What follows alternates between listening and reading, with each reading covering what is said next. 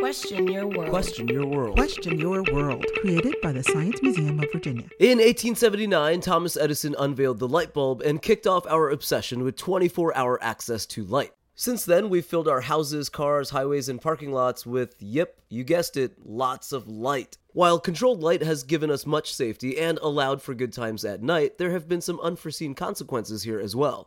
A recent study just showed that a third of the human population is now impacted by light pollution. Other than missing out on the beauty of the night sky, this can lead to some physical and mental strains on humans as well. Exposure to light during the nighttime can quickly disrupt our circadian rhythm, causing a myriad of problems ranging from sleep loss to even accelerated tumor growth. Beyond this, there are dire consequences for animals like turtles, birds, beetles, and other creatures that use the night sky for migrations and mating needs. So perhaps it's time we heed the advice of a nighttime expert, the owl. Come on, folks, give a hoot and don't pollute. For more information, please visit smv.org.